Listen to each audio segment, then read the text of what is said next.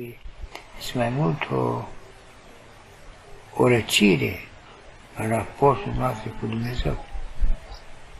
Și răcirea aceasta, într-adevăr, dacă se continuă așa mult în viața omului, se poate pierde și cădea sub nivelul așteptărilor, așteptărilor divine.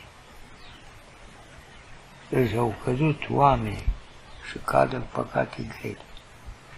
Noi, în general, putem să ne situăm pe poziție de înger și putem să ne situăm și pe poziție de demon. În momentul când au căzut rânduielile creștinești din viața noastră, a căzut și a lui Dumnezeu cu multă durere sfătească și îngeri depărtează de noi prin această cădere și căzarea noastră. Pentru tot ce se depinde de noi în viața noastră creștină, depinde și de poziția îngerească din ceruri. Și bucuria cerească este mai mult mai mare cu cât viața noastră virtuală de pe pământ este mai apropiată de cerul. Precum în cer, așa și pe pământ. Deci viața noastră de aici descrie mereu într-o strânsă legătură cu viața și voința lui Dumnezeu. Cerul nu se poate asemăna cu noi, nici noi cu cerurile, decât dacă nu purtăm acel veșmânt.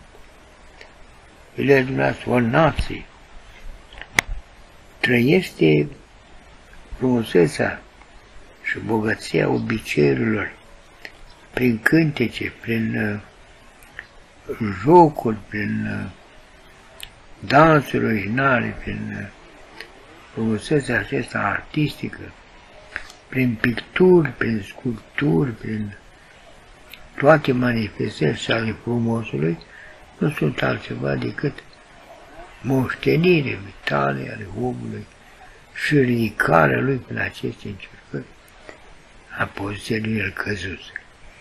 Toate manifestările acestea ale frumosului și a iubirii de bine este încercarea noastră de a ridica din poziția căzută.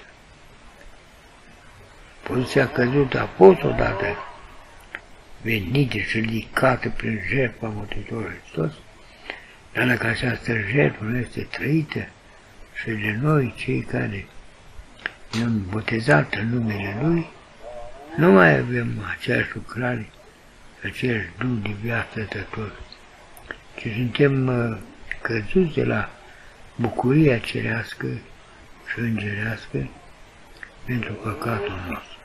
Noi, ca să revenim din nou în starea noastră de virtute, trebuie să ne ridicăm la niște eforturi peste puterile noastre ca să ajungem din nou locul căzut.